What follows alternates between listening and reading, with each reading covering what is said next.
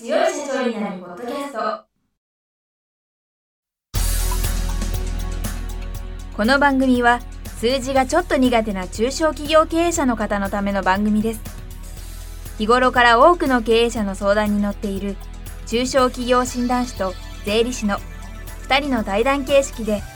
中小企業の現場の目線から専門知識を分かりやすく解説します。会社経営に数字を上手に活用していただくために会計税金融資などをテーマにお伝えしていきます。こんにちは。中小企業診断士の六角です。いつも数字に強い社長になるポッドキャストをお聞きいただきありがとうございます。今回もスタジオに中小企業診断士の四柳茂樹先生にお越しいただいております。四柳先生今週もよろしくお願いいたします。よろしくお願いします。今回も四柳先生の新刊企業のルールの中からビジネスノウハウについてお伺いしたいんですが今回は第2章の成功するビジネスプランを立てる秘訣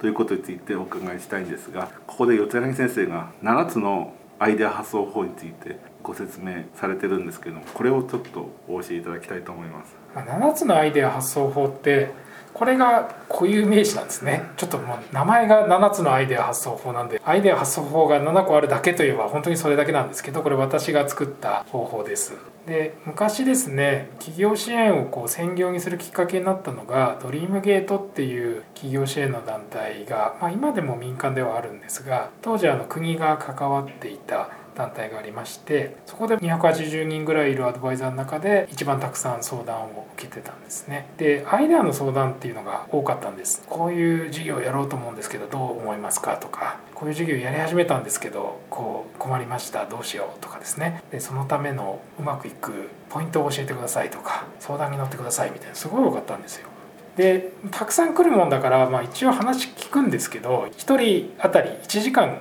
話聞くんで結構大変でなんかこう疲れてボーってなっちゃうようなこともあったんですけどある時からなんかさっとこう終わるようになったんですねその相談が。なぜかというと1人当たり5分ぐらいですね最初の5分ぐらい聞くとどんな相談なのか何に困ってそうでここが問題だっていうのがなんとなく分かるようになったんです。でどうしてそんなことが分かるようになったんだろうなっていうのが自分でも不思議だったんですけどある時他の人に聞かれた時にちょっと振り返ってみたらあなんか自分はパターン分けして考えてたんだっていうことに気づきましてでそのパターンを7個に分けてみたのが7つのアイデア発想法っていうものです。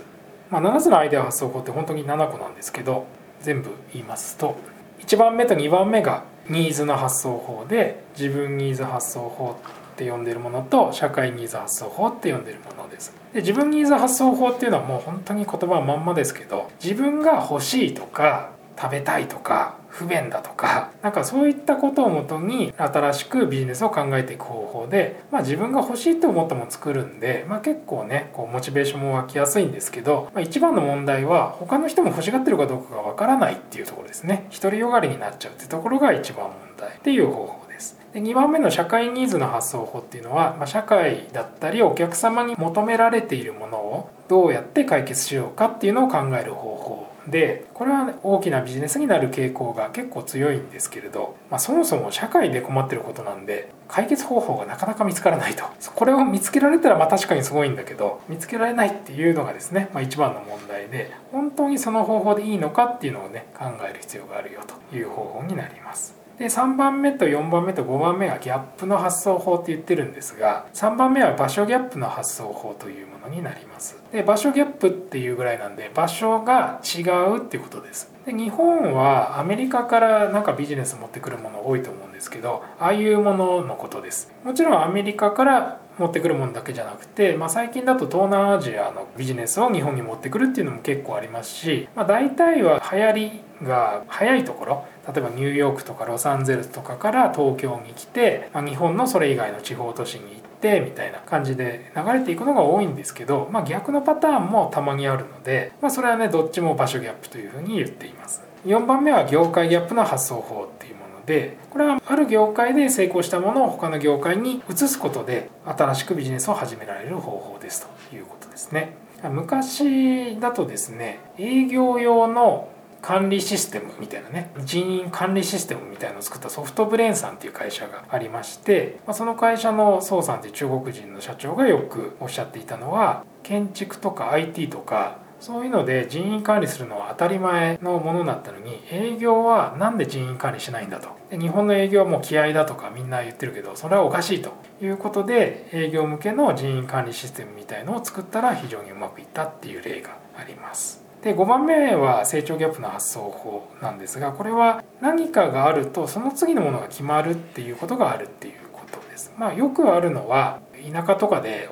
きなコンサートホールみたいのを作っちゃってそのコンサートホール作ったはいいけど誰も使わないっていう 状況って結構ありますよね。コンサートホールを作ったら誰かがコンサートしたり何かイベントやんなきゃいけないんですよね。もう次に必要なものは決まってるわけですよ。そういうことっていうのが往々にしてあります。これはまあ時代も一緒で、まあ、例えば何か大きなイベントが来年あるって言ったらそのためにみんなを準備したりとかもするわけですよね。オリンピックとか。なので次が決まってる場合もあるし決まってないけど来るかもしれないなって思える場合もあるのでこれは確率が100%のものと 100%50% ぐらいのものと2種類あるんですけどそれに備えて新しいビジネスをしようっていう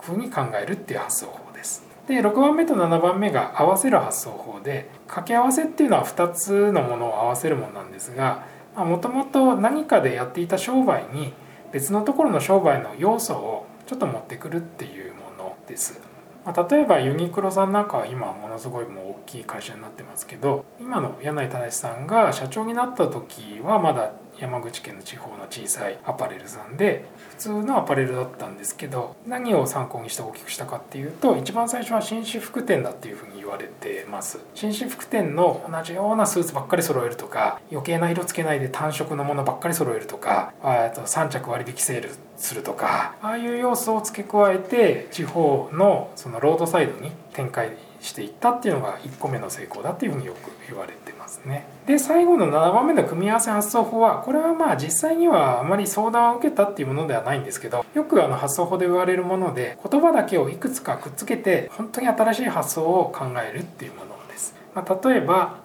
旅行って言葉とレストランって言葉とクリーニングって言葉3つを組み合わせるとまあ、旅行レストランクリーニングで、まあ、旅行先の高級レストランで着られるようにおしゃれな服のレンタルもできるクリーニング店とかいうのが思いつくかもしれないですね、まあ、そんなのはないですしそんなの本当にやられるかどうかも分かんないですけどとにかくたくさんアイデアを考える時にそういった組み合わせて言葉を組み合わせて発想するっていうことが使えるよということです、まあ、ちょっと長くなりましたけど7つアイデアの発想法を説明させていただきました。ありがとうございます。なんかすっきり整理されててすごく分かりやすかったですね。私、まあ、いっぱいこの話聞いてて会社思い浮かんだんですけどジブニーズ発想法は京都にある百食屋さんっていう牛牛丼じゃないんですけど、はい、焼肉なんですかね。